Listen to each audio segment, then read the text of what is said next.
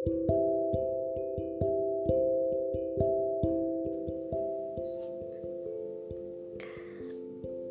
yang cerah, tak kutemui sedikit pun rintik-rintik hujan.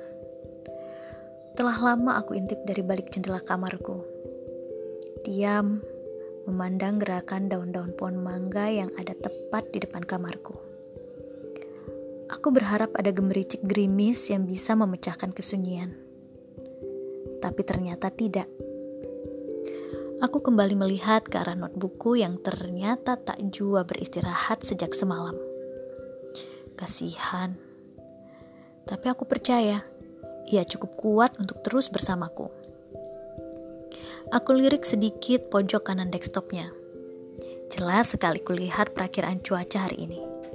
Partly sunny. Dengan gambar matahari yang sedikit tertutup awan dan dengan suhu 29 derajat Celcius. Tetap saja aku mengharap rintik-rintik gerimis yang seksi turun pagi ini. Aku meraba notebook sayanganku. Masih dingin.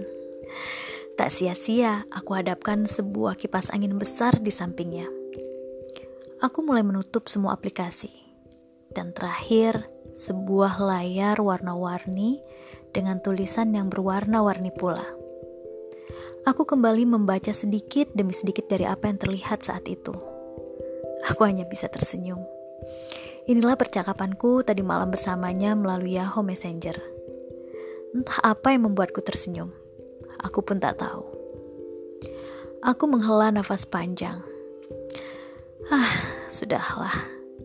Semua berjalan biasa saja. Toh selama ini aku adalah sosok yang bisa mengembalikan keadaan itu seperti sedia kala selama aku tak salah. Aku tahu ia begitu sungkan, tapi aku membawanya ke daerah yang asing yang kembali pada situasi awal. Lebih baik tak diingat saja apa yang pernah ia lakukan. Setidaknya dia hapus saja rasa malunya itu. Toh aku tak pernah berniat untuk mendepak seseorang keluar dari episode-episode cerita hidupku. Meskipun ia telah cacat di mataku. Ah, pikiran pagi yang tak begitu penting. Tak ada gunanya bagiku. Kenapa aku harus membacanya lagi? Aku menutup layar itu. Ah, sudahlah. Ada yang sedang menungguku di sana saat ini. Aku masih jua mengharap gerimis turun dengan seksinya. Entahlah, aku seperti membenci sengatan matahari. Hawa panas terik matahari itu selalu saja berhasil membuatku mengantuk di jalanan.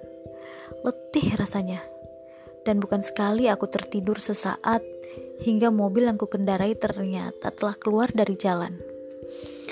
Huh, aku takut mati. Ya, ya, ya, mati. Mungkin bila itu terjadi, jiwa ini bergentayangan menemui sosok-sosok yang akan ku minta segala janji-janjinya atau aku bisa dengan leluasa melihatnya. ah, ke manalah imajinasi ini menari.